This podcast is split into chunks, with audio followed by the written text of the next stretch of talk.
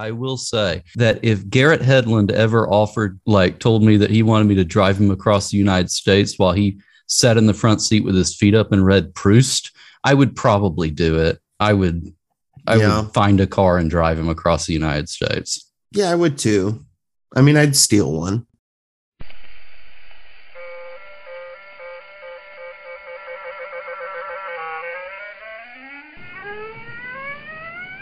Thanks for coming in. We're here to dig books and histories and movies.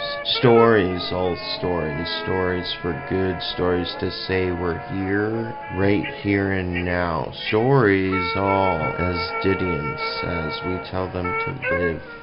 We throw ourselves at these stories and read and watch and hear.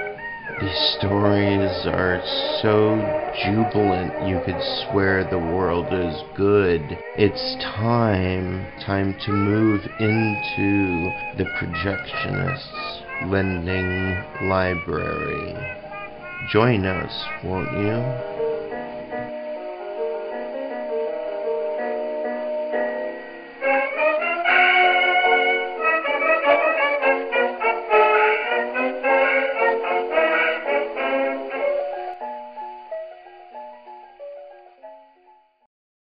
Hey, y'all, this is the Projectionist Lending Library. Thank you for joining us again. Or if this is your first time, thanks for stepping in. I am Erik Klein, and my co host here is, Nathanael Booth. and we are here today to talk about Jack Kerouac's seminal novel of 1957, On the Road, and the 2012 film adaptation of it. Before we started this episode, Nathanael, you had, or before we even started prepping for it, I guess, you had mentioned that you had only read this once and you had Yep. hated it. I was curious why, and I was curious what your experience was reading it the second time. Okay, yeah. Well, I had only read On the Road about a decade ago for a uh, graduate school class. And when we were talking, I remembered myself as really hating it. In fact, I remember saying in class the words, This book brings out my inner Ward Cleaver. And I remember saying that I just wanted to tell these dirty hippies to take a bath and get a job. I remember saying that very clearly. So, what was your revisitation of the book like? I started rereading it and I was, I won't say entranced, but I was intrigued. I liked the language. I was able to appreciate the language a little bit more this time. I liked Sal's sort of questing attitude. Uh, I did like part five. I had an issue when I got through part one and got into part two, and and Dean started actually being a central figure. And we talked about this a little bit before recording. Dean makes me nervous. Dean's very anxiety inducing. And the more Dean there is in this book, the harder it was for me to read it. So eventually I had to just find an audiobook and like listen to large chunks of it because I could not bring myself to sit down and read Dean. Looking back retrospectively on my first reading, one thing that I've kind of come to the conclusion is that what I hated in the book wasn't Kerouac. And what, what I hated in the book was not its sort of loose, discursive, episodic structure.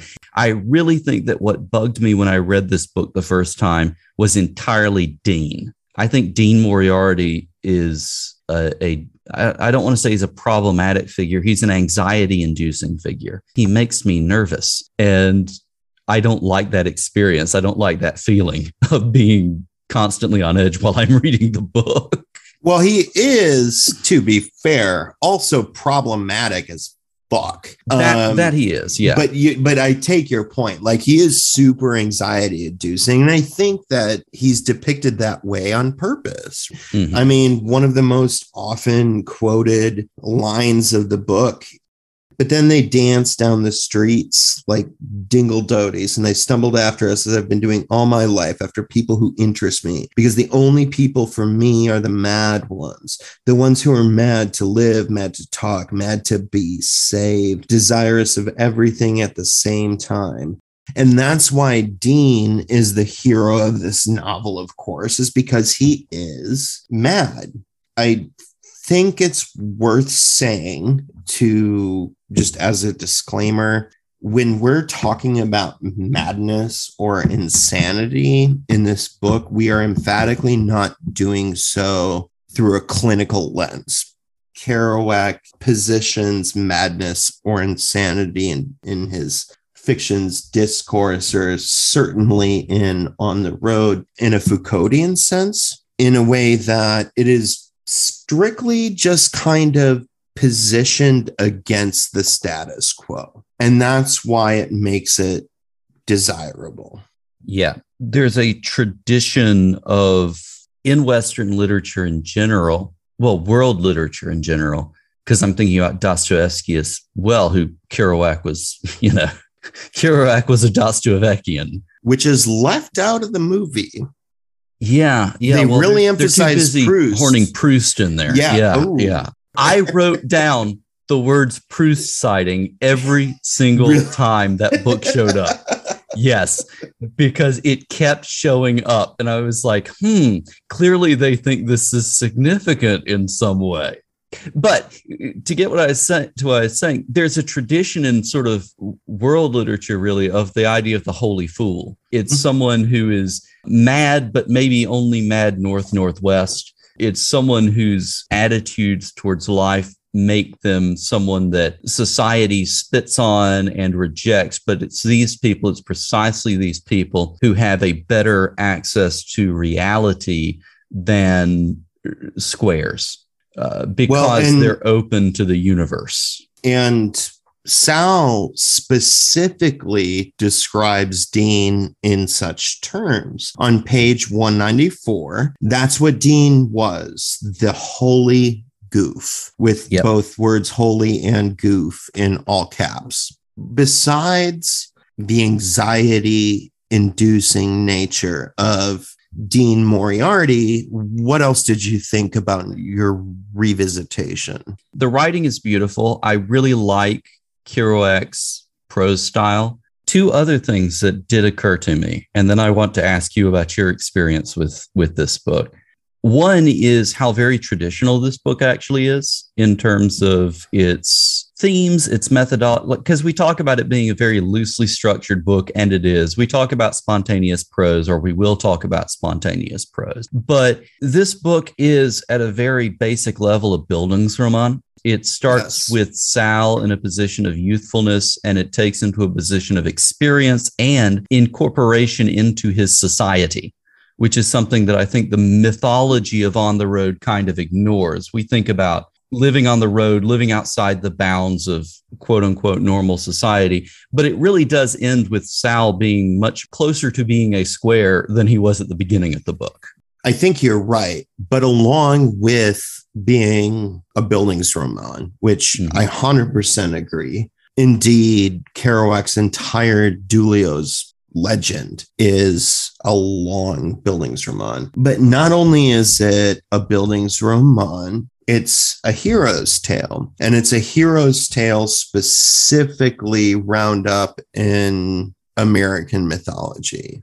One other thing that I'll say while I was reading this, I could not help but notice Kerouac is obsessed with movies. Kerouac talks about movies a lot. He can Mhm. he talks about going to see a Sidney Greenstreet movie. Yep. He compares himself and other people to characters from movies. Uh, I think one of the first times he meets Dean, he compares him to Gene Autry. Yeah, my first impression of Dean was of a young Gene Autry, trim, thin hipped, blue eyed, with a real Oklahoma accent, a sideburned hero of the snowy West. And so movies come up over and over and over. I also thought of Flannery O'Connor's novel, Wise Blood, with the protagonist who has a car. And he's like, if you've got a car, you don't need Jesus. and the car becomes a sort of symbol of spiritual failure of enlightenment for O'Connor. Well, Um, they're both authors that are Catholic, that Yeah. are obsessed with the other, that are Mhm. obsessed with suffering and redemption. Mhm. Yeah. Yeah. So there's something, there's a lot of sort of threads, I think, that you could tug and pull and trace uh, from on the road to uh, American writing of mid century, certainly. Mhm. It doesn't occur in a vacuum. It's not happening. It's not whatever the sort of story of the scroll is. It's not a burst of, of inspiration unconnected to the world around it, right? Other writers like O'Connor and Vidal are either responding to or they're picking up on the same themes.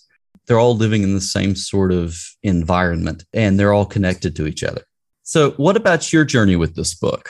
Much to the chagrin of many friends and colleagues and academics, I really like Kerouac. And I recognize that he is not a good person. Nonetheless, there's the, the- like just the rhythm of his writing. I just, I find his writing pretty. There's also something that I really like in Kerouac, especially positioned against a lot of postmodernism, which, you know, he is a postmodernist.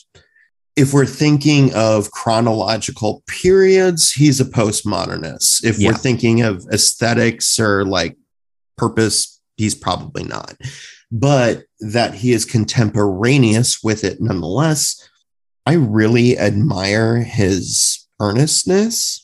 I really like, and and this is probably mostly just a reflection of me. I really like that he wrestles with his own cynicism, with the way that he sincerely finds beauty and meaning in the world, even if they're just fleeting, you know, and that Mhm. that's what happens in On the Road. That's what happens in Dharma Bums, Desolation Angels. So many of his novels, there's he never finds exactly what it is he's looking for, whatever it is, meaning or God or whatever. Mhm.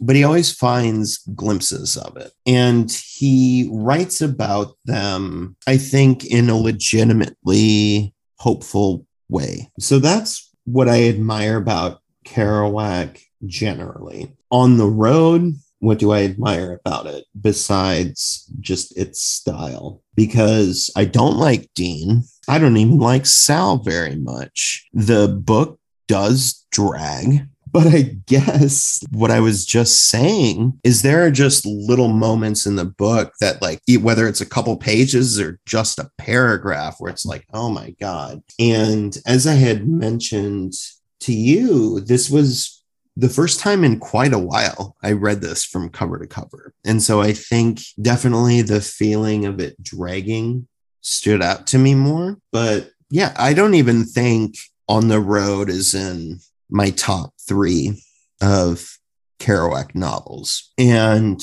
Kerouac agreed with that. And I think a lot of Kerouac scholars agree with that. It's one of those things where this is what he's best known for, but it's nowhere near like his best work. Unlike, I would argue, anyways, Gatsby or Mm. Fitzgerald, but with Gatsby, you know? Right. He's best known for Gatsby, and I would love to entertain an argument that Gatsby isn't his best work, but I doubt I would be convinced. On the Road is nowhere near Kerouac's best writing or best novel. In fact, one of the reasons that it's not as good as some of the others, especially Dharma Bums or Big Sur, is just how rambly it is. Those books hmm. are much tighter. They don't drag the way On the Road does. I, I don't think it's his best work, and I don't even necessarily know that it's representative of most of his work. Which is funny because in the popular consciousness, it is, right? In the popular consciousness, if you're going to talk about Kerouac, people are going to think about on the road. Right. And specifically, I think they're going to think about the style and they're going to think about the ramblingness and the, you know, there's the whole story about him writing the thing in what, three weeks on Mhm. bennies and cigarettes and just on a pounding the whole large thing out scroll. on a large scroll. And this idea is so tied in, I think, with this mythology of Kerouac that we don't think of him often as a craftsman. Kind of like, kind of like Ginsberg, to be honest. People don't think about Ginsberg as a craftsman. I think they think about Ginsberg as just someone who got up and just started talking. Uh, Whitman, Mhm. they do the same thing, right? And so Mhm. Whitman, Ginsberg, and Kerouac, they're all part of the same sort of ecstatic tradition in American letters. People love the high modernists for their Mhm. stream of consciousness, right? Yeah. Like, ooh, Faulkner and Joyce and Virginia Woolf and T.S. Eliot and all these folks that craft thinking out loud. But heaven forbid someone actually do that. Actually you know like that's. Yeah. like a lot of people like with students particularly the way they talk about stream of consciousness i'm like no that's either automatic writing or spontaneous prose like stream of consciousness is a very crafted purposeful composition of literature which to be clear too that sort of myth which kerouac certainly propagated of oh yeah. the scroll and everything. On the road, the novel that we have is pretty edited. I mean, Yeah. and, and and now I think it came out in 2007 on the 50th anniversary of the publication of On the Road, but uh, Penguin published the original scroll. A lot of it's pretty similar. The the sort of structure of it's similar the names are different. In the original scroll, he uses all of the original names. yeah. So like the names of the real people Right. that he's talking So- about. Yeah. At the end, I think of Neal Cassady, not I think of Dean Moriarty. I thought right now, Nathanael, we could just kind of do a quick overview, summary, description of the novel. I was thinking just a minute ago, this novel has the same problem, but for the opposite reasons as Myra, which we did mm-hmm. last episode. I was last thinking about that episode, too. it's hard to it's hard to summarize Myra because not a lot happens in Myra. On the road, it's hard to summarize because a lot happens over and over and over. exactly. A lot happens, but it's Mhm. all the same shit. It's Like, all the same. there's shit. very yeah. like there are different things like when he's out at like the ship or whatever or on the bed of the truck and they're peeing off the end Mhm. or i mean there's a couple things in the book are when sal paradise is not with dean moriarty 'cause yes, obviously most of the book is him with dean moriarty and that goes to what you're saying it's just a lot of stuff happens but it's all the same yeah, and it gets kind of redundant i think It, it does. It does. Basically, we've got four parts and a part five that functions more as an epilogue. yeah And each of these four parts is a distinct journey. So again, if we want to, if we want to fit this into sort of thematic or literary genres, you're looking at a travel narrative like Marco Polo or like Columbus, which might be more of a uh, a more telling com- comparison. Hmm? were those in five parts I don't know that they were in five parts, but I do know that Columbus had several distinct journeys, and Right. each of the Okay. journey is chro- chronicled. What is Yeah. that reminiscent of I feel like this is a leading question. I should have the right answer to. yeah it's like a Shakespearean dude. drama. Yeah. right? yeah, both shakespeare's tragedies were in Mhm. five acts hmm as well as were was his comedies yeah. or his histories, or, His but history all of them, the- right? I do think that he was specifically playing with the sort of five episode thing in relation to tragedy and comedy, and that the book is both. So yeah, like a lot happens, but when we say a lot happens with Dean, how would you describe that, Nathanael? They drive around, get fucked up, have sex They with drive people, around. and leave. Yeah, Dean gets on people's nerves. Yep. Sometimes it's played for comedy, like the salesman and the couple in the car Mhm. where Dean's driving and he's playing chicken on the highway. Sometimes it's played for also comedy, but slightly different kind in in like Old Bull Lee's response to Dean, where Old Bull basically says at the very beginning that Dean's a rat. He's trying to let Sal know. But I want to find but the quote. he seems to me to be headed for his ideal fate, which is compulsive psychosis, dashed with a jigger of psychopathic irresponsibility and violence. Mhm, And before we look forward too much, um, talking about the movie, Viggo Mortensen's delivery of that quote is fantastic. So Yeah. perfect.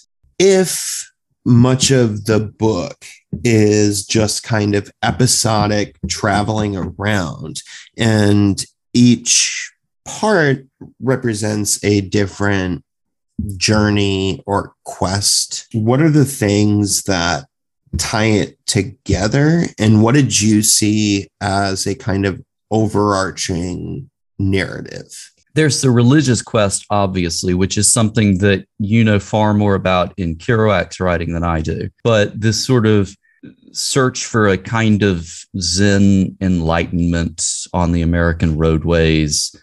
And that's part of where the sincerity comes through. And I think that I think that that sincere religiosity is, is one of the things that makes Kerouac difficult for a lot of readers because he's not playing it for it's not conventional religiosity at least in this book. But it's also not ironic religiosity. It's not Like, He ironic. is not ironic no, at all. Right. And so Especially when you think of, I mean, I guess Vonnegut's the next decade, but I was thinking of like Cat's Cradle or, you know, like different things written in that post war period that were mm-hmm. super ironic and caricature like of Yeah. religion. I Yeah, mean, well, even Burroughs at- is. Yeah. And you look at, uh, since you mentioned Vonnegut, you look at Breakfast of Champions, which is, among other things, and this is something that's a through line in all the Vonnegut I've read, it's a, an attempt to puncture American mythology. Mhm. It's it's an attempt to bring or to cut America down to size, which arguably in the years following World War II, especially, was something that was very needful because America had kind of emerged as a as a global superpower at that point and was very high on its own supply. Although Kerouac is not, at least in On the Road, he's not the kind of booster for Americanism that you find in a lot of Cold Warriors of the time.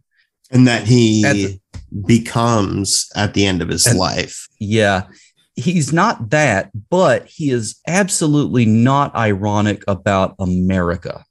He likes the people. Like he's going down the road, he's getting picked up by these husky blonde farm boys and driving along and and meeting hobos and derelicts of various kinds and he likes them. He finds them to be again in a sort of Whitmanian sense Yes. finds them to be indicative of the best in humanity.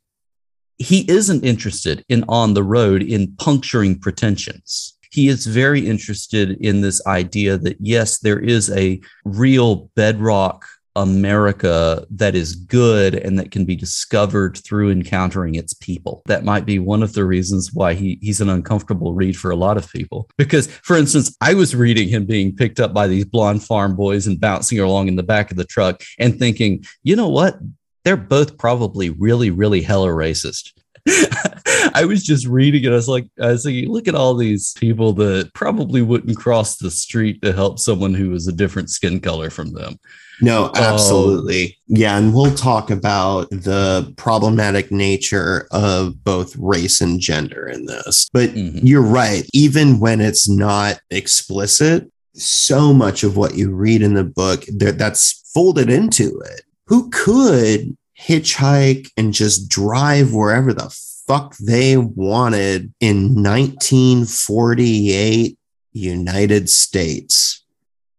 All that's tied up in the book. I I think it's worth saying that by the end of the book, Sal Paradise is thoroughly disillusioned with Mhm. Dean Moriarty.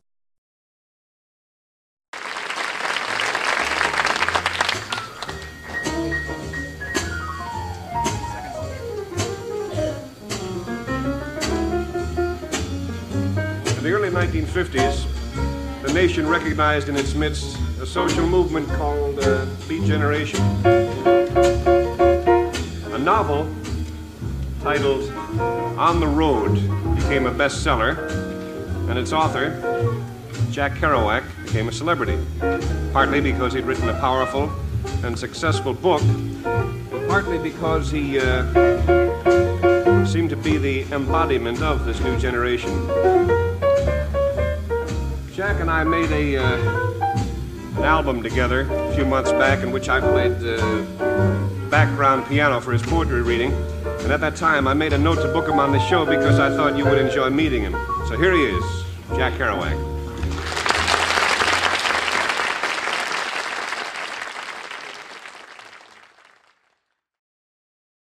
Kerouac was a very purposefully autobiographical writer. His novels, including On the Road, are romans à clef. They are all based on real people. It's thinly veiled as fiction, where he may sometimes combine a couple things or invent some dialogue, but mostly this is his experience. In hmm. fact, when I mean, he has a ton of biographies written about him, right?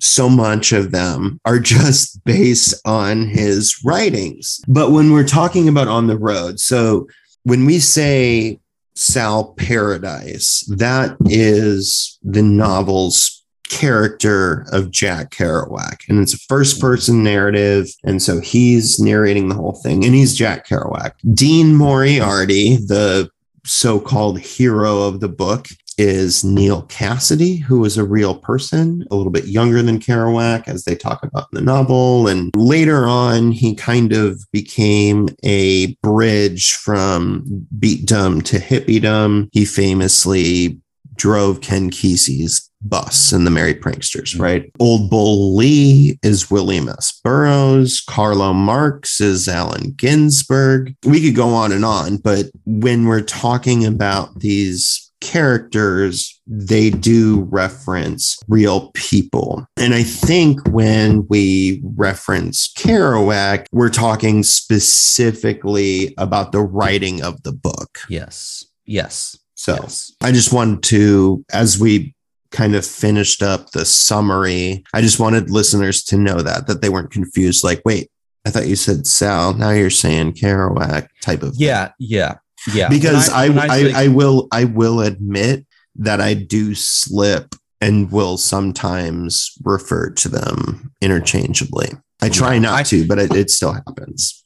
yeah I, i'm trying very hard right now to to when i'm when i'm talking about the book narrator i mean sal i say sal when i'm talking about the process of creation i i'll talk about kerouac Right, right, right. because because like yeah these books are autobiographical but i don't think we should lose sight of the and you would know more about the autobiographical elements than i would uh, because you've done a lot of work with kerouac but i don't think we should lose sight of the constructed nature of these texts right Right. they're, and I they're I, I do think it's important to focus on that construction.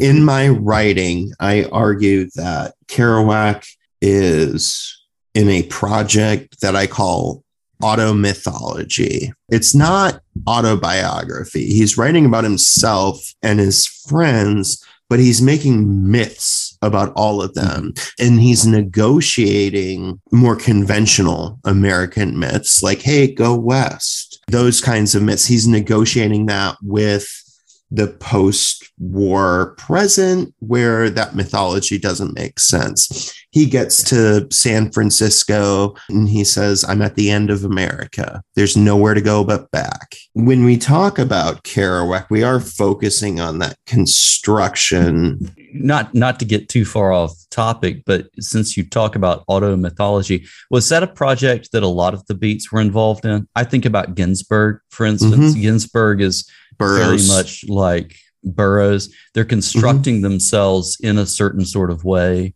And I think that is one of the reasons that made them so sensational in their time. Yeah, but as we as we talked about when we discussed Truman Capote and Gore Vidal, that's kind of the condition of post World War II literature, right? Mhm. Every every writer, even writers like Thomas Pynchon, who's famously averse to publicity, every single writer is creating a persona and then exploiting that persona Right. very often on television, which if you look on YouTube, you can find videos of Kerouac reading segments from, I think it's from Visions of Cody, but he says it's from On the Road, uh, to an accompaniment of jazz. The on the Steve Allen show. Steve Allen. Yeah, yeah, Yeah. Uh, no, that actually is mostly from On the Road, but it Okay, also okay. pulls from the uh, original scroll. Um, so it's it's a persona though right they're creating Mhm. as you say they're creating a mythology but that's kind of after world war ii and especially with the advent of television that's kind of what authors did right. they created personas and it doesn't matter if they're the beats who get lambasted for this or if they're gore vidal or if they're truman capote Norman or Mailer. else. Norman Mailer. Yeah, Norman Mailer. Oh my is- God. Look, we can say what we would like about the performativity of Ginsberg or Kerouac. Neither of them is as performative as Mailer, who is like going on talk shows and punching people and yelling, and he he's just. Uh, to be fair, Mailer's also fallen into a little bit of disrepute in oh, recent Oh, years sure, too, for, for similar sure, reasons. for But- sure, for sure. The only thing I was going to say about Mailer and his performativity and how self aware he was of it is, you know, the collected works of his autobiographical writings called Advertisements for Myself. I don't know if you remember talking about this when we recorded uh, Gore Vidal, and I said it wasn't autobiographical. Mhm. This is what I meant by that. Like, I was fully aware that the book reflected Gore Vidal. Like, in that way, you can read it autobiographically. But, like, Mhm. whereas, like, on the road, this is autobiographical. This is about Yeah. his life. As you said, it's fallen into a kind of critical disrepute. Kerouac generally, I think, and on the road particularly, though despite its popularity when it was published, it a lot of the same critiques leveled at today were leveled at it then. What are Mhm. some of the critiques that, even without having read a lot of criticism or reviews or anything, that you're just kind of aware of, of being in the discourse of American literary studies? Like, what are the critiques of Kerouac and or on the road? I can think of two right off the top of my head, one of which we've already touched on, and that's the question of race. There is a discussion about whether or not, or, or, or how Kerouac addresses questions of race. Rachel Ligari, in this essay, When Mexico Looks Like Mexico, the hyper realization of race and the pursuit of the authentic, she kind of touches on that the way that race becomes for Kerouac and maybe for the beats more broadly, race becomes a collection of things that they can adopt without actually having to deal with the material historical Right. struggles of the people who. And so the critique would be that Kerouac others people of different races Right. And then adopts signifiers from them in order to establish his own difference from his background as a as a Mhm. white man Mhm. and so it becomes ultimately his discourse of race is ultimately about his own anxieties as a white man in Yep. post World War II America. So that's one line of critique. The other line of critique is gender. The these men in this book live off of women. In the in the novel, Sal is constantly writing back to his aunt for fifty dollars. In the in real life, it was his mother. Um, which I don't know if that makes it better or worse, to be honest. but what we're talking about are the sort of common, well known critiques that often antecede reading Jack Kerouac or On the Road anymore. And I think, as you have pointed out very well, they're there. Like those critiques Mhm. are totally valid. Yeah, I think so. And and this may be may be a way we can start transitioning to some of the more positive themes because one of the things about the or or maybe not. One of the things about the treatment of women here is again, we've got to insist this is a problem in Kerouac, but it's not a problem unique to Kerouac. Women represent domestication. They represent the domestic home from which Sal escapes, and they also represent the domestic home in which he finds himself at the end of the novel. One of the things that happens in this book that is, I think, problematizes some of the discourse about gender here is that everyone, almost everyone, winds up being domesticated to some extent. Even Dean, who isn't quite wholly domesticated at the end, he's much more domesticated at the end of the novel than at the beginning of the novel. I think domestication is one of the things that Sal Paradise struggles with throughout the novel mm-hmm. and is kind of terrified of, Mhm. which is one of the reasons why he continues to go back to his aunt, which is the same reason Kerouac continued to go back to his mother. Mhm. But I think there is this real way in which he's terrified to be domesticated by a partner. So he reverts to being a child of his mother's. Mm. Maybe this is this is related to this. This is in part five when he's out in the street and he calls up and a pretty girl sticks her head out of the window. Mhm. the pretty girl stuck her head out of the window and said yes who is it? Sal paradise i said and heard my name resound in the sad and empty street. Come on up she called. I'm making hot chocolate. So i went up and there she was the girl with the pure and innocent dear eyes that i had always searched for and for so long. We agreed to love each other madly there's a sense in which, yeah, domestication is something that Sal fears, but he seems to indicate that it's also something that he desires. Mhm. And maybe this, maybe this maternal aspect, because I, I forgot uh, until, or didn't think of the significance until this very moment of her making hot chocolate. That's not something.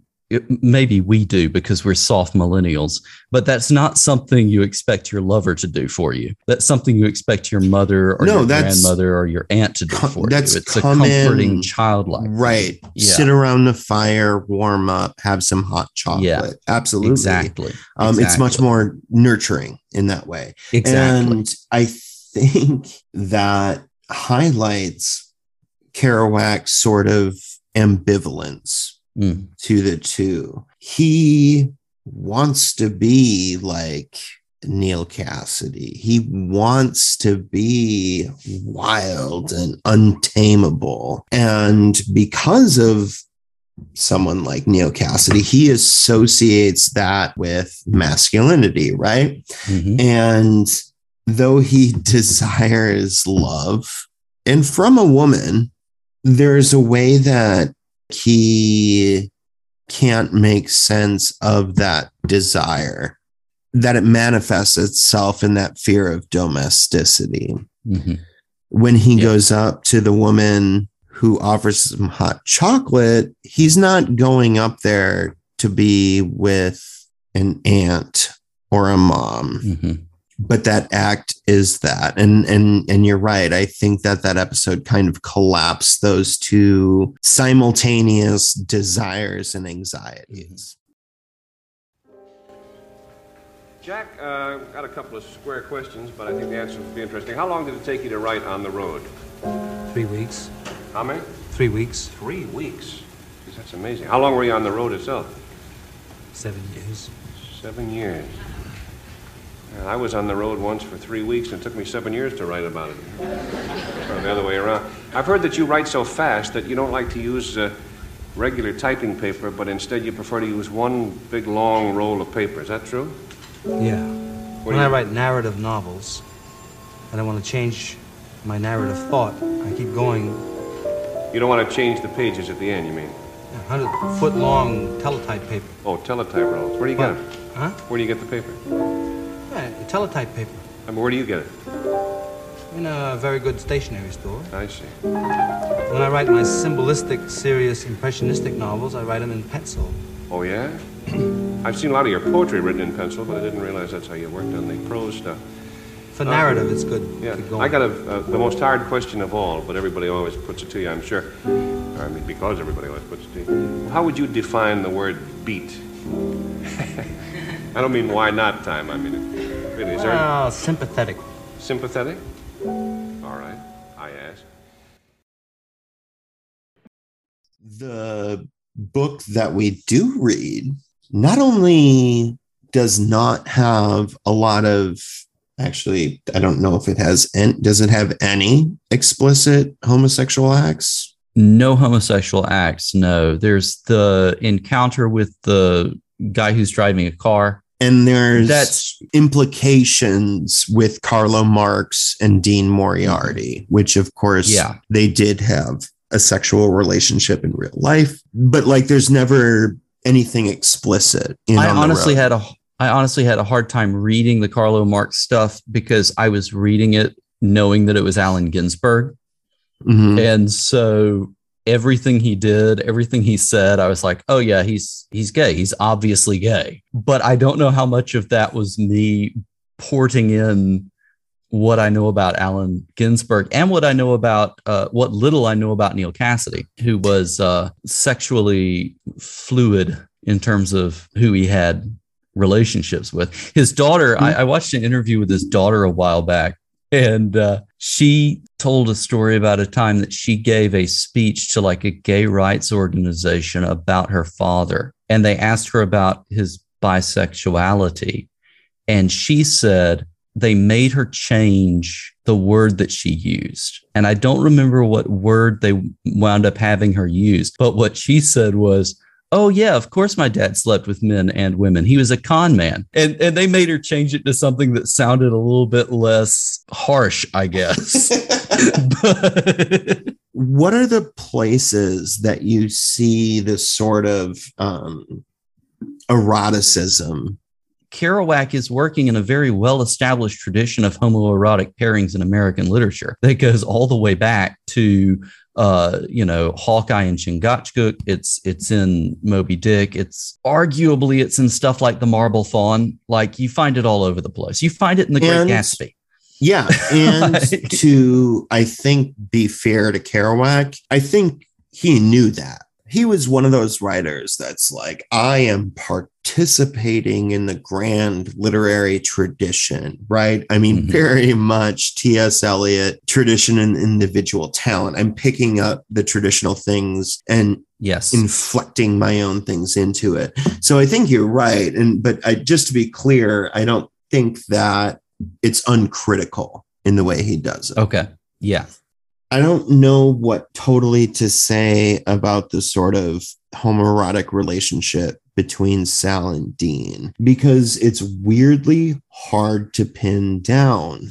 I found Mhm. It's there and and it's there a lot just in the way that Sal describes Dean Mhm. western kinsman of the sun right oh he was born on the road and like just like the way that he describes Dean often so viscerally but yeah there's not a lot of explicit, overt depictions of the homoerotic relationship that Sal and Dean have. Yeah, I think that if I could if I could venture a paradoxical statement, I think that that's precisely what makes it so queer. I don't know if I've said this on the podcast before. Uh, when I think about queerness, I tend to think about it as a state of ambivalence isn't the word, but a state of being both revealed and unrevealed, known and unknown. Shortly after World War II, at the end of the 40s, uh, Gore Vidal's The City and the Pillar was published, which was one of the first novels to treat of openly queer main character in a way that was not exploitative or moralizing let's say. Okay. And, and, before that, you had had queer representation and stuff like King's Row by Henry Bellamy, that sort of thing. But primarily, queer writers historically had had to operate in a mode of possible plausible deniability, where mm-hmm. you would have a character who was obviously gay. Everyone knew they were gay, but you couldn't come out and say it.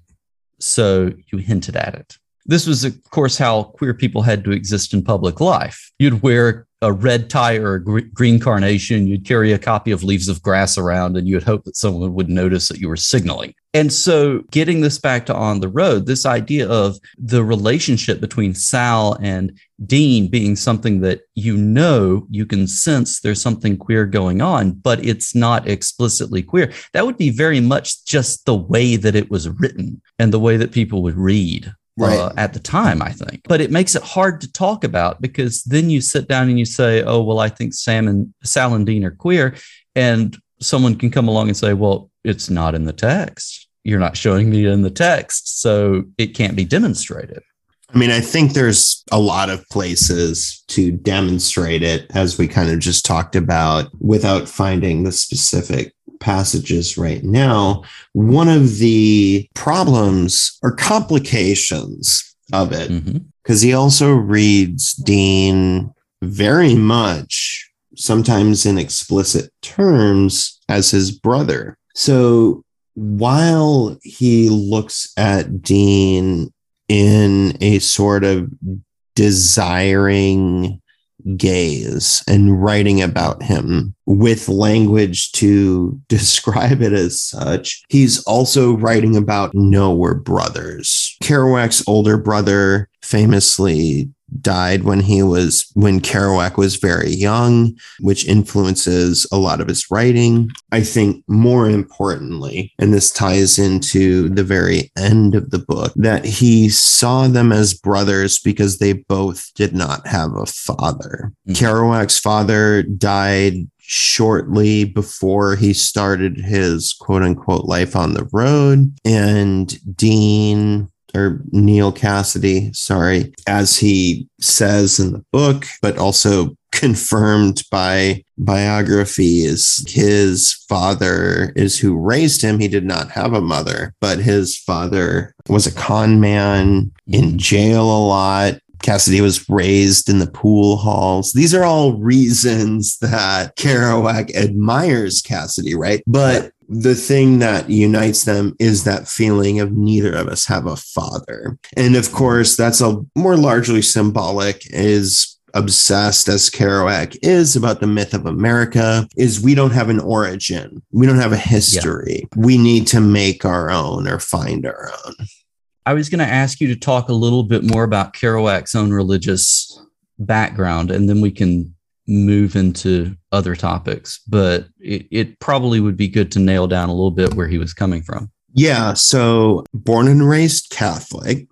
In 1969, the same year that he dies, he said he writes somewhere like, "I am a Catholic." So, from the beginning to the end, uh, Kerouac did consider himself a Catholic first and foremost. But right around the time he starts writing on the road, is when he actually starts being influenced by Buddhism. He's specifically influenced by the Diamond Sutra and uh, Mahayana Buddhism, if I'm mm-hmm. pronouncing mm-hmm. that correctly, which my understanding is a, a stricter, more organized form as opposed to like Zen Buddhism. In the Dharma Bums, he famously kind of verbally spars with Japhy Ryder is the character's name. He's he's the he's the Dean Moriarty of the Dharma Bums. The uh, character or the person he's based on is Gary Snyder, who was a beat poet, though he insisted he wasn't. Um, but that does like go to Japan and becomes a, a Buddhist monk. But he was like a Zen Buddhist, and and in Dharma Bums they kind of go back and forth. But yeah, so he's starting to kind of get into more Eastern thought generally by the time he's writing on the road. And so I think we can see that. We see a lot of Catholic or at least Christian kind of invocations. Certainly, communion is big in the book, though never as explicit as it is lately in Dharma Bums, but the way that people come together to eat, people come together to drink, I think for Kerouac, one of the things that brought Buddhism and Catholicism together was their emphasis on suffering and the redemptive quality of suffering. That's one of the reasons why Kerouac seems so self lacerating. Mm-hmm. I mean, to be clear, he dies at 47 years old because he starts throwing up blood and basically his insides disintegrate because of how much he drank. He writes about he knows he's killing himself through drinking. There's a way that Kerouac and in turn his characters in the books inflict suffering on themselves. And I think mm. it's tied to those kind of twin religious identities or whatever. Yeah, I think about the old drunk in Dostoevsky's Crime and Punishment. Mm-hmm. At one point, Raskolnikov runs into this old guy and he says, You think I drink to make myself happy. In fact, I drink because I'm miserable and I want to make myself more miserable. And he's got a long dialogue about how he he's taken the last money his family has to spend on drink. And he knows that he shouldn't do that, but that's exactly why he's doing it because he wants to suffer. You think about two notes from the underground, right? Which famously begins I am a sick man. I'm a spiteful man. I think there's something wrong with my liver. And it's all about suffering and doing things to make yourself suffer more. Do you want to? I know you've said you want to talk about the very last paragraph. Do you want to do that before we move on to the movie? I guess I can read the final paragraph of okay. On the Road. So in America, when the sun goes down and I sit in the old broken down river pier watching the long, long skies over New Jersey and sense all that raw land that rolls in one unbelievable huge bulge over to the West Coast and all that road going, all the people dreaming in the immensity of it and in Iowa, I know by now the children must be crying in the lands where they let the children cry. And tonight the stars will be out. And don't you know that God is Pooh Bear? The evening star must be drooping and shedding her sparkler dims onto the prairie, which is just before the coming of complete night that blesses the earth, darkens all rivers, cups the peaks and folds the final shore in. And nobody, nobody knows what's going to happen to anybody besides the forlorn rags of growing old. I think of Dean Moriarty. I even think of old Dean Moriarty, the father we never found. I think of Dean Moriarty. What would you like to, to say about it? Well, I feel like this final paragraph captures the entirety of the book. It considers the divine Mm-hmm. Don't you know God is Pooh Bear? Um, it certainly has the homoeroticism, imagining all that raw land that rolls in one unbelievable huge bulge. Mm-hmm over to the West Coast. The Father We Never Found, it has that anxiety. It just captures sort of everything in the book and in just this kind of beautiful language. What did you think about the um that single sort of almost parenthetical line? And don't you know God is Pooh Bear? Oh, that that line puzzled me. It's obviously evoking or drawing from the image of the children immediately before. Children must be crying in the land where they let the children cry, and tonight the stars will be out, and don't you know that God is Pooh Bear? So it's it's an invocation of childhood. It's also an attempt to comfort, right? Because the the children are crying. America here is conceived of as a place where children are allowed to cry. And that parenthetical seems to suggest a comfort for the crying children. Uh, Pooh Bear being a, a symbol of uh, childhood innocence, certainly of childhood fantasy, also of childhood comfort. So that's People one of the things I was going to yeah. say, right? Like, I mean, that also it is this sort of uh, message of comfort to this innocence of children crying, but also isn't Pooh Bear just a hallucination by a child, Mm-hmm. He has an imaginary friend. an imaginary friend? How would you describe the character of Pooh? Well, I mean, I'm limited by the fact that I mostly know him from the Disney movies. He's got an insatiable appetite. Uh-huh. He's nice, but he's also self a little bit self-centered, single-minded. He gets himself stuck in trees and on limbs trying to trying to get honey. He's cuddly He's very cuddly and he's very sweet. and he's very sweet, Like but I he's a little bit ineffectual, right?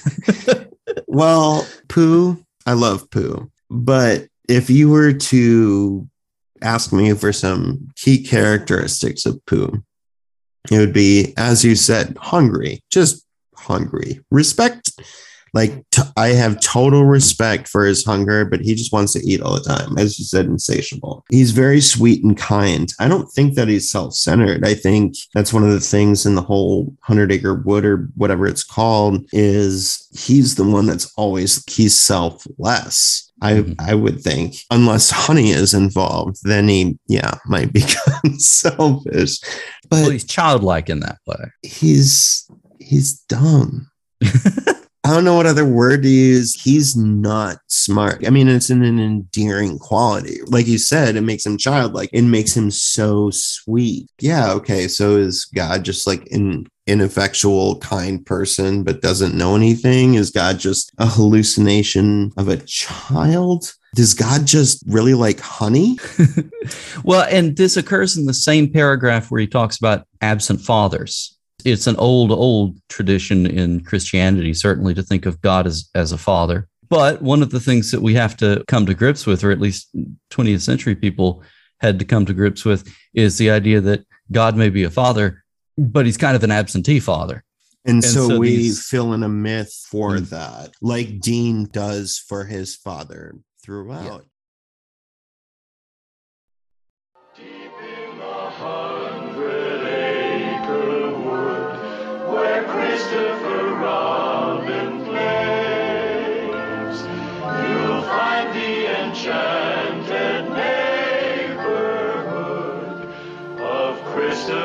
childhood days. A donkey named Eeyore is his friend, and Kanga and Little Roo.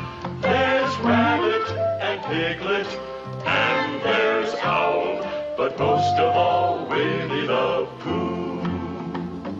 Winnie the Pooh, Winnie the Pooh. Tubby cubby all stuffed with fluff. He's Winnie the Pooh, Winnie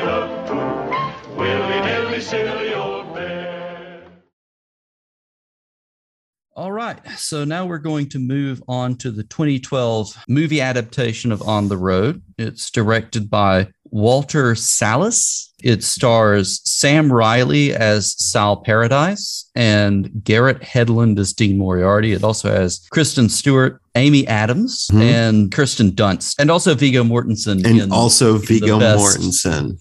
Okay, so in a general sense, I thought it was fine. I didn't hate it when I watched it. I also didn't particularly like it. It felt very a Reader's Digest condensed version of On the Road. There's a couple of things I liked about it. I really liked the first 20 minutes or so, the section before he actually goes on the road. I liked that a lot. To my understanding, that's one of the places where the filmmakers drew as much or more on the real life biographies of the Beats and their letters and the scroll, the original scroll version. I liked seeing all, of them hanging around, going out, doing their thing. So I liked that a lot. Once they got on the road, it kind of slacked off for me. I, I found that a lot of the interesting erotic tension that you find in the first 20 minutes dissipates. Even when they're driving down the road and Mary Lou is giving them both a hand job in the front of the car. It felt way less erotic than anything that happened in the first 20 minutes of the movie. Absolutely everyone in this movie is incredibly sexy, which is not a critical observation, but I wrote it down a couple of times, so I have to say it. I, I was, in fact, not under the influence of any sort of inebriate at the time, so I think it must be my genuine reaction. I found Dean to be less anxiety producing in mm-hmm. this role. Garrett Hedlund plays him in a much more low key manner than what we see in the book. They make a more open play to psychoanalyzing Dean and trying to get at his traumas and get at his brokenness than I think the book necessarily does. They try to make um, him more sympathetic. They try to make they try to make him line up more with secondhand mythos of Dean Moriarty. One he's of the a, things I was sad little puppy dog. Right. And so one of the things yeah. I wanted to say, I both liked him and didn't.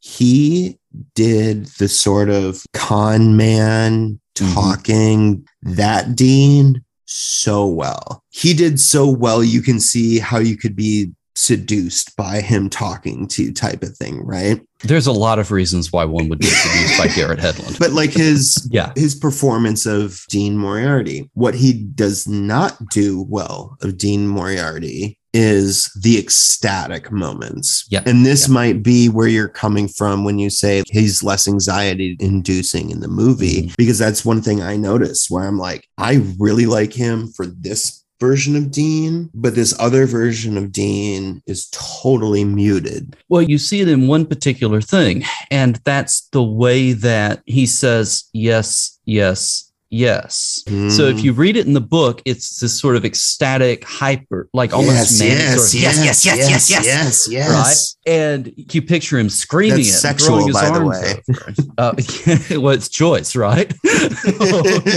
yes, I said yes, I will. Yes. yes, we should acknowledge that it was just Bloomsday a couple days ago. Yes, it was. Whereas if you listen to Dean say it in the movie, it's like Yes, yes, yes. It's it's almost sleepy and mm-hmm. it's not this sort of excess of energy and one wonders why they even keep the repetition in there because it does nothing for the characterization at all. It's just there because people have read the book and they know that Dean says yes, yes, yes.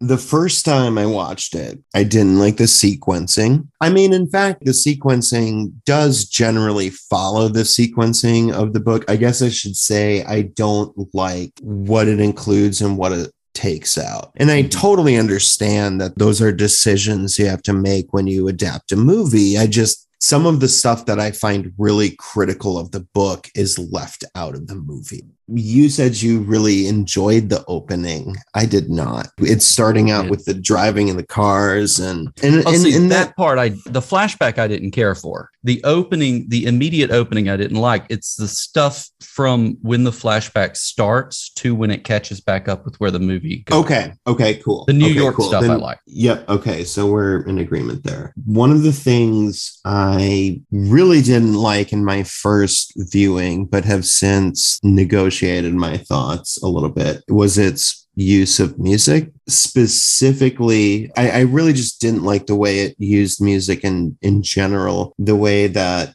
diegetic and non-diegetic music works. Like if it's diegetic, which when it is for a lot of times in the movie it's like if they're in like a black jazz club and it's super exoticized and mm-hmm. just kind of wild bebop music it's not like that when they're driving But on rewatching it, what I realized I really didn't like about the music, it wasn't even the music itself, it was all of the in between scenes of Sal Paradise narrating, and it has Mhm. this. wah, wah, wah. It has like a weird noir thing to it in those scenes, I thought.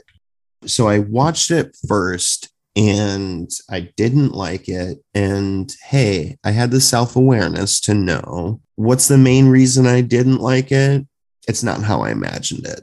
It's not what I wanted the on the road movie to be. So I watched it again, and actually, I I liked it quite a bit more on the second viewing to lead me to the verdict of like you, it's fine.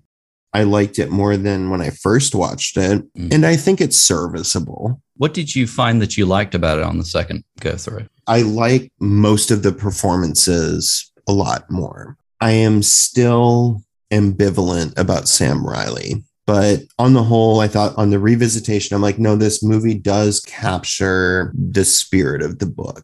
I think it's a good adaptation. It is quite faithful. Yeah, I, I kept notes of something would come up and I would like, oh, this is this scene. Oh, here's the truck scene. Here's the salesman driving the car, Steve Buscemi. The only thing it does do sometimes is, as you mentioned, it, it might pull from letters written or diaries, or I know there are a couple things pulled from Visions of Cody, but you know, those are all a part of the same project. Since we talked about queerness in the book earlier, one of the things that the movie does is it does confirm for the audience that Dean, at least, is bisexual. You don't see anything, but it's plain early on that Carlo and Dean have something going on. And then Carlo gets a whole monologue where he talks about his relationship with Dean. And I think he even says it's the first time I've been with a man sexually.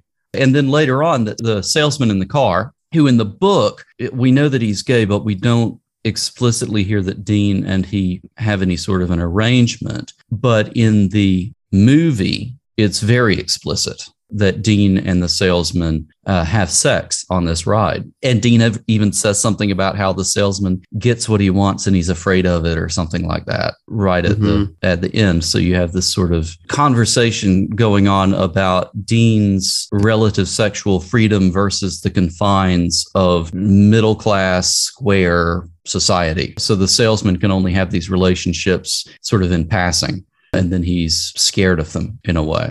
How do you think the movie depicts Sal Paradise versus the book? I think it does a good job in sort of depicting the sidekick and being Mhm. told from the sidekick. The movie somewhat repeated the missteps of the novel, and it doesn't seem like they necessarily repeated them in a way to emphasize look at how fucked up this is in the novel. It looked like they repeated them in their own way, in their 2012 indie art house way, which, by the way, this movie, you just watch it, it is like, yes, this is 2012 indie art house Yeah. movie, but it feels like it repackages it in a way for its own medium that doesn't actually properly address the the problematic nature of it in the novel it approaches race and gender in a really troubling way See, I had not so much when it comes to race, but when it comes to gender, I had a strong feeling that it did the opposite of that. okay And and this may just be because we've got Kristen Stewart, who is, you know, Kristen Stewart, and Kirsten Dunst, Mhm. who, to my shame, I've only recently begun to realize is actually really, really, really good.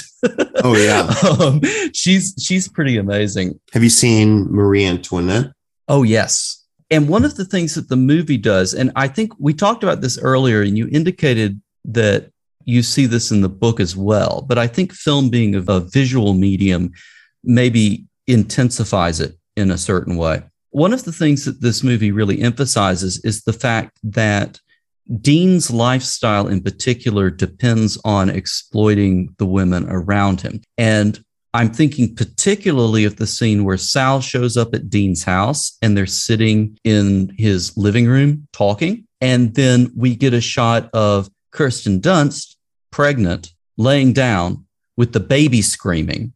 And she has to get up and take care of the baby. At other points, we see her having to do housework, and Dean will like show up and say, Hey, I'm going to the bar now. And then he'll leave.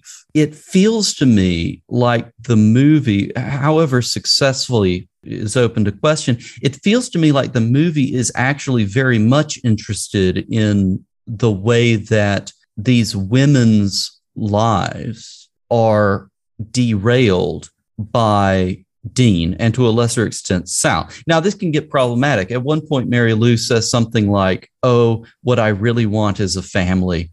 Right. So it lends itself to this idea that all women really want is to have a baby and a house and, and domestication and that sort of thing, uh, which is problematic in its own way.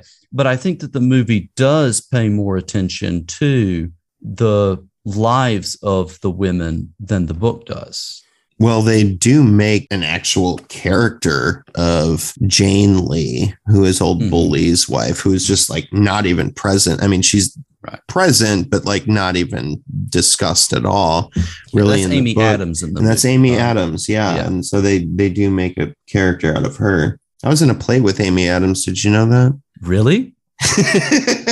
um, when I when I was taking notes and I saw her, I wrote Amy Adams, and I knew that I was going to have to mention the play. um, Ed Dunkel's wife, who is played by Elisabeth Elisabeth Moss in Yeah. the movie, which when she goes off, it's just awesome. Mhm. Like when she Yeah. goes off on them and she goes off on Dean and then she goes off on Ed Dunkel and then she Mhm. kind of says fuck you to Sal just for Yeah. being here. Like it's fantastic. I guess where I see that differently is its depiction of Mary Lou. The movie really strips away a lot of the genuine desire that Sal has towards Mary Lou. Mhm. And it really strips down Mary Lou to way even more of a sexual object in the movie than it is in the book. She is more of a caricature in the movie than I find her in the book. Does that make sense? Yeah, it makes sense. I mean, you, you don't agree though.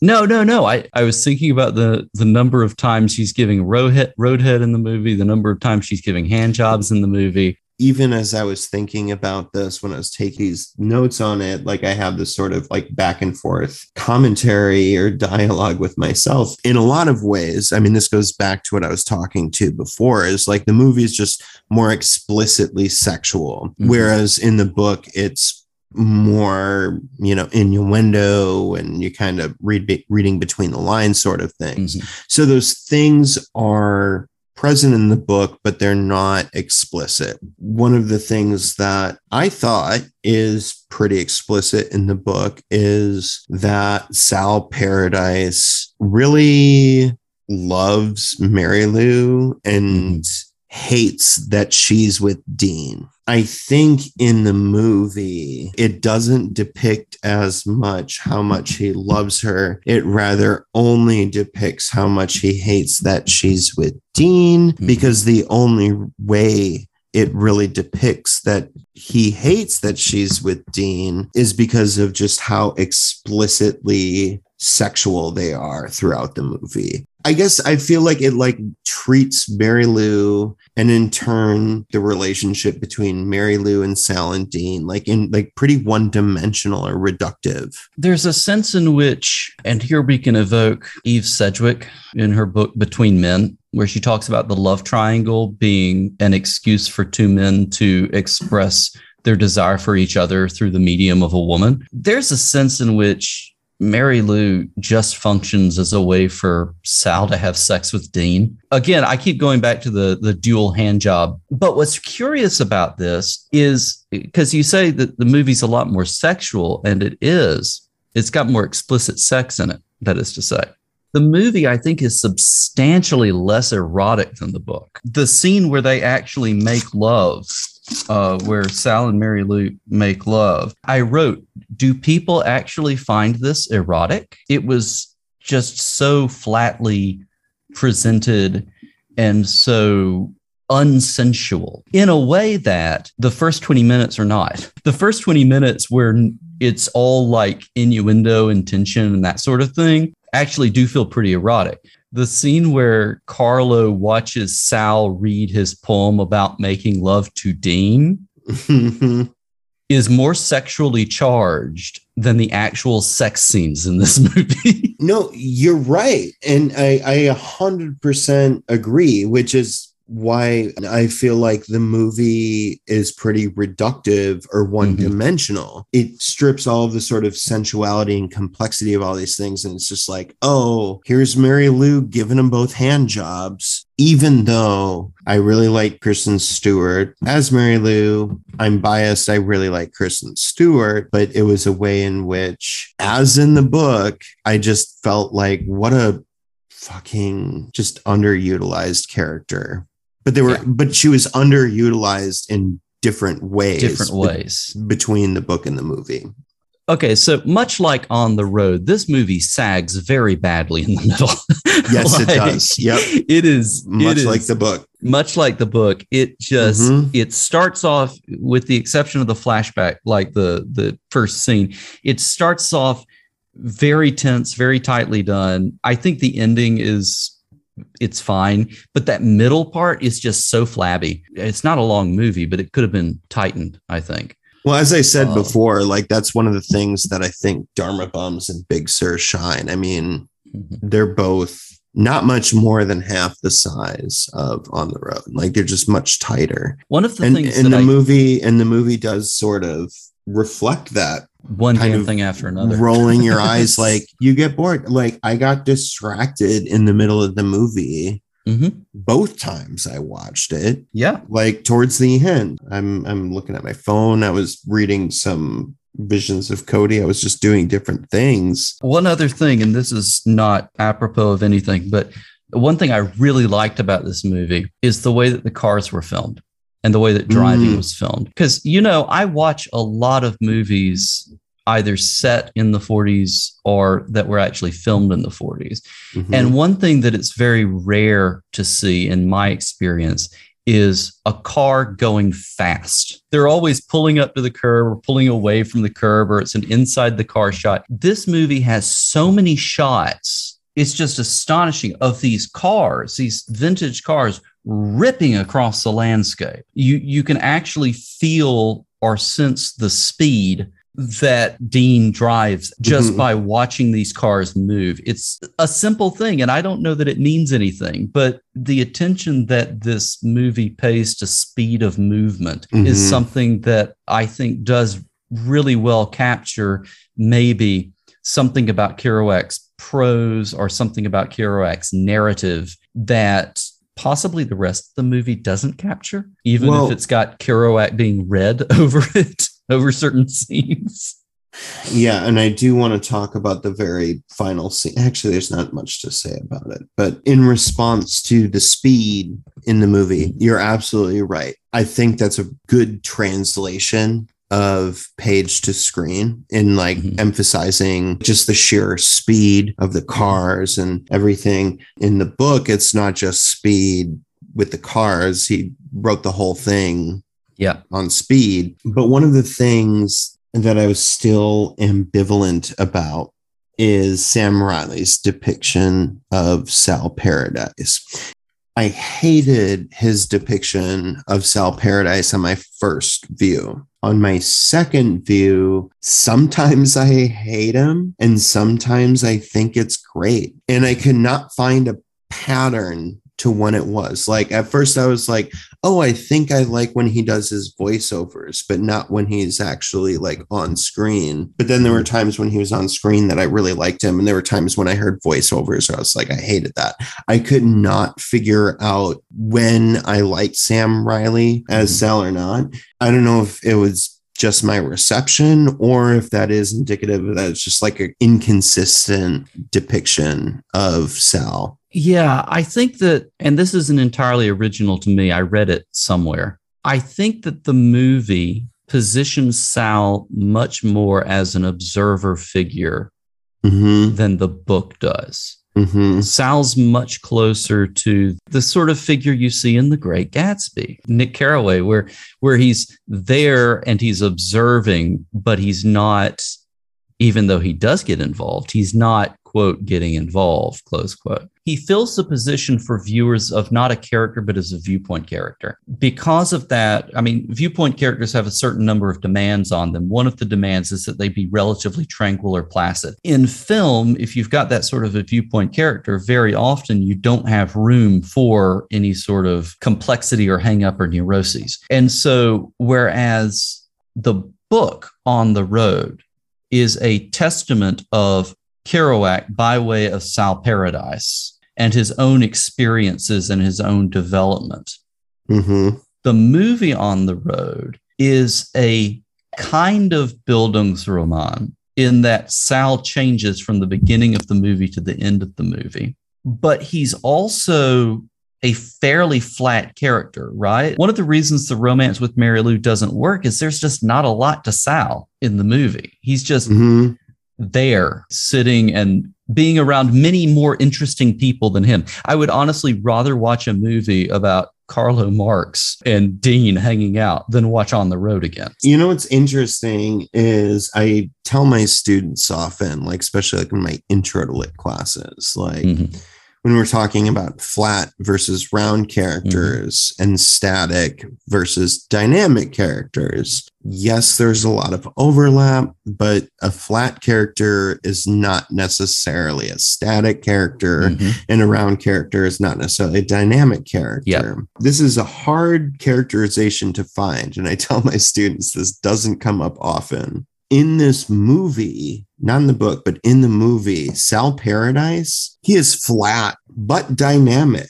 Like he changes Mhm. from the beginning of the movie to the end. But like his emotional range throughout the movie is the fucking same. And I made a note of this. I think the biggest change that it moves from, and this is maybe more representative of Kerouac at large, but certainly in on the road, but that it I think it moves from into it to indifference to ambivalence to cynicism Mhm. right and i think we do see that progression of sal paradise in the movie in terms of how he kind of reacts to and thinks about dean but i don't Mhm. think we see the emotional range that we see in the book or maybe i find more emotional range in the book than's actually there We can talk about the ending scene here, I think, because that's where a lot of this crystallizes. In the book, the last encounter with Dean is shot through with ambivalence.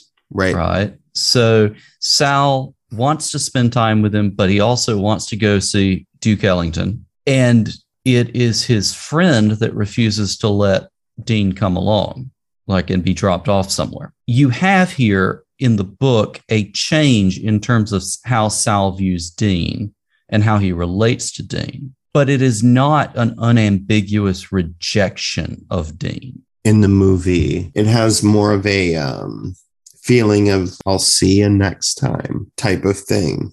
When Well, I Kerouac mean- gets in the car, and of course, like the then we finally see Dean, and we see him like as just he's shivering in the rain and Yeah. and stuff like that. But when the the two of them actually part, it seems like Sal more has an attitude of not now, but I'll see you later. I saw that in directly the opposite way. I saw Really? that last scene. I saw that last scene as a absolute unambiguous rejection of Dean. Oh, interesting. Um, okay. Where because he's the one that says, No, I can't, I can't drive you anywhere. It like, look, I'll see you next time is exactly the sort of thing you say to someone that just showed up that you don't want to see again, but you don't want to just rudely tell them to go away. Right. And so but it's also it is verbally whether intentionally it is or whether it's intentionally the opposite verbally it is leaving the door open yes. and Yeah. in terms of kerouac and cassady Mhm. of course this isn't the last time they meet Right. and maybe Yeah. that's why i viewed it that way Viewed but i really way. saw it as like eh, don't get me wrong it was a way of uh I don't like you right now, Mhm. but I didn't see it as a fuck you. I never want to see you again. I don't want to be too insistent on this point because obviously you know more about Kerouac than I do. What informed my reading of this last scene was the visual signifiers attached to both characters. Mhm. So at the end of the movie, we see Sal very dressed up, hair slicked back. so right? weird. He's, he's so weird. Totally, he's totally in like square mode at this point. Dean, meanwhile, is the most disreputable we've seen him in the whole movie, which is saying something because we've seen him naked. He's also at the lowest point we've seen him in terms of his Mhm. affect, in terms of his emotion. He's Mhm. totally broken. He's totally out of control.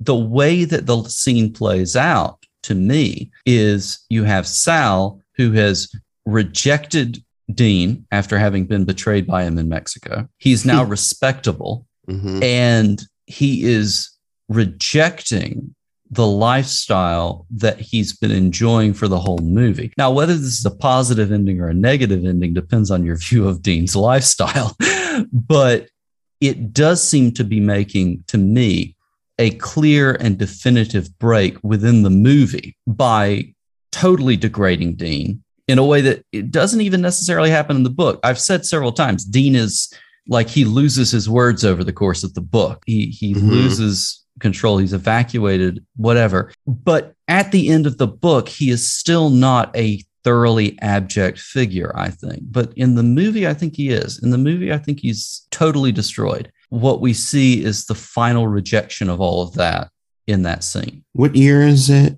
1950 or 51? I mean, the story is from what, 47 to 49, right? And this is never explicit in the book. Again, I think this would probably be like more like pulled from the uh, other things, but The Town and the City is published in 1950. So I wonder if that's kind of meant to be a reflection of this idea that Kerouac like made it because he published a book, even though this book did not do all that well, but the way mm-hmm. that he's all dressed up and slicked Yep. up. I don't know if this is true or not. I, I hadn't thought about this until you just brought up that sort of sartorial difference between them at the end. But I wonder if it's supposed to be reflective of that. I think it very well might be. Again, Sal in the movie has become square, even though he's going to listen to Duke Ellington. He, he has become square. He's become part of society. He's become, you know, accepted and respected. And he cannot countenance being with Dean anymore. And I'm not sure that we, the audience, are supposed to totally buy that because, again, the movie gives a lot more attention to Dean's psyche and his psychological traumas than the book does. You have the scene where he talks about trying to commit suicide, and it's filmed in a way that's very like the director is coming out and saying, You see this guy that you think is so crazy? He's actually deeply wounded and he's acting out based on that wounded nature. I had a hard time watching Oh. that. Yeah. Yeah, it's it's a difficult scene. Hedlund performs it very well, I think. Mhm. And so I think the movie actually wants us to sympathize with Dean a lot more. And I think that we're not necessarily supposed to go along with Sal's absolute rejection of Dean. And indeed, Sal doesn't absolutely reject him because the last words of the movie are actually the last words of the book. Did you notice that in the last words of the movie, he says, Dean Moriarty, Dean Moriarty, Yeah. which in the book, Dean Moriarty isn't repeated. It's repeated when Kerouac is on the Steve Allen show and he's reading it in his beat bebop thing. And I think of Dean Moriarty. Yeah, I noticed that in the very end of the book, in the last paragraph, it, it skips some things of the uh, original novel, and one of them is Pooh Bear, in fact Mhm. and it, it it actually i think it follows if i remember right it follows more closely to the scroll i still liked it ending with that if, if it ended with anything besides the last paragraph of the novel i would have been upset All right. Well, let's take a quick break and then we'll come back and do our recommendations and sign off.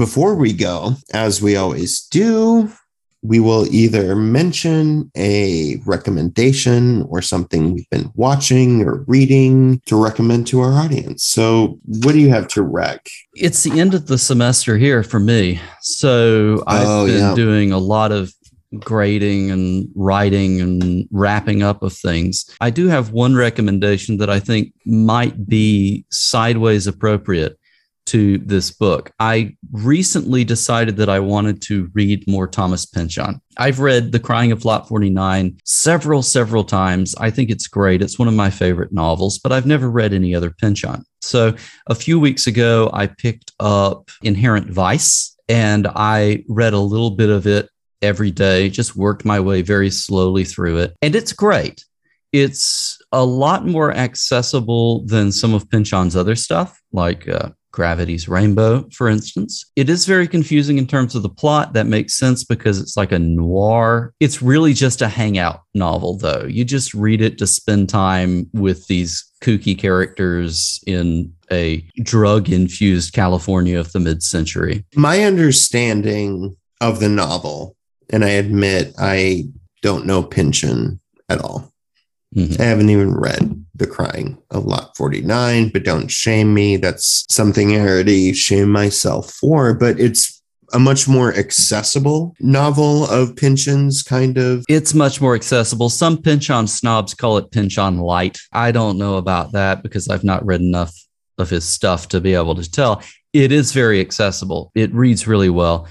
And there's a movie based on it with Joaquin Phoenix, which is also really Hmm. good. So let's think of that as a sub recommendation. Uh, the And reason I think it, who, who else was in that movie? uh, Josh Brolin.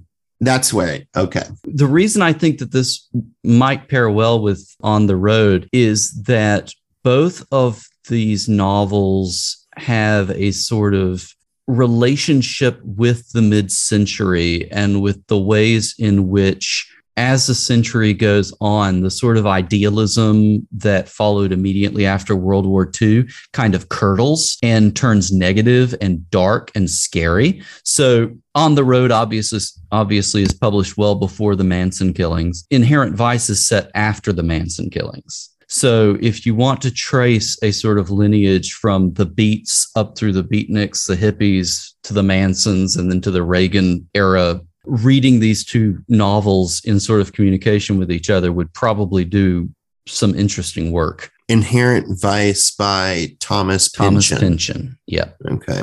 My Rex. Well, first of all, one of the best movies I have seen in years. Everything, everywhere, all at once, Oh yeah. which I, I know you're familiar with. You haven't seen it yet, have you? I've not seen it yet. I'm trying to find the time to It watch is. It's fantastic. I don't have a ton to say. It's hard to describe or define, but it was something I saw and enjoyed so incredibly. Saw it with Elisabeth in the theater. Both of us like cried the entire second half of the movie. That's Hmm. not surprising for me. Hmm. I cry all the time. Elisabeth does not cry. The fact that she was crying throughout this movie says a lot. And it's like kung fu, action packed, multiverse, all about family. So wholesome. It's just amazing. Um, as far as a book I would recommend, I recently read Devil's House by John Darnielle. Listeners might know him as the frontman and, and writer of the Mountain Goats. He this is his third novel. It's very interesting. When I finished it, I had to like just sit on it and think about it for like several days before I had a conclusion because I'm not going to say a lot here because so much it, it is it's kind of written as a true crime mystery. Well, one of the narrators in it is a true crime writer. And so it does stuff with true crime and myth making and pop culture and i mean obviously touching on like the sort of pop cultural sensation of true crime and the fictionalization that goes along with that sort of stuff. It's really weird. There's this one chapter in it that it's all in like these early modern english like typography. Mhm. and it's all about some myth of some night that just appears in the middle of it for no reason and ends before the thing is over it ends mid sentence and it's just like there. This book is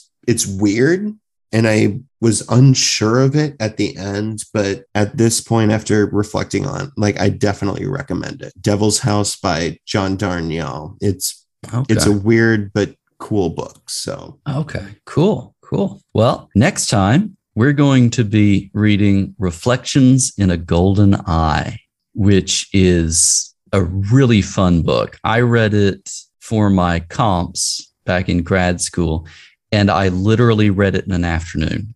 It's a very quick read. It's steamy and strange and marvelous. So and that's by carson mccullers Carson McCullers. Yeah. Yeah. Yep, and we're going to have a McCullers scholar on to, to talk with us about it. That's right. We're going to So- have another guest on the episode to help Nathanael and I make sense of this book. So, Yep. Reflections in a Golden Eye will be next. And we look forward to it and hope you all will join us.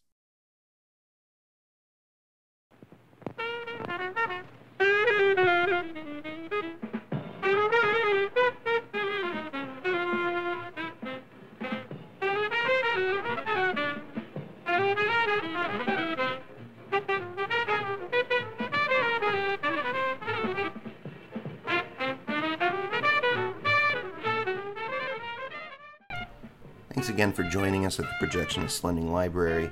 Uh, if you'd like to contact us, you can find us on Twitter at PL Lib Podcast. You can find us on Instagram at PLL Podcast. You can find our Facebook page at the Projectionist Lending Library. And finally, you can email us at projectionists.lendinglibrary at gmail.com. Feel free to reach out if you have any feedback, if there's any particular book or adaptation you'd love to have us cover, or anything at all. We look forward to hearing from you, and we hope to catch you next time.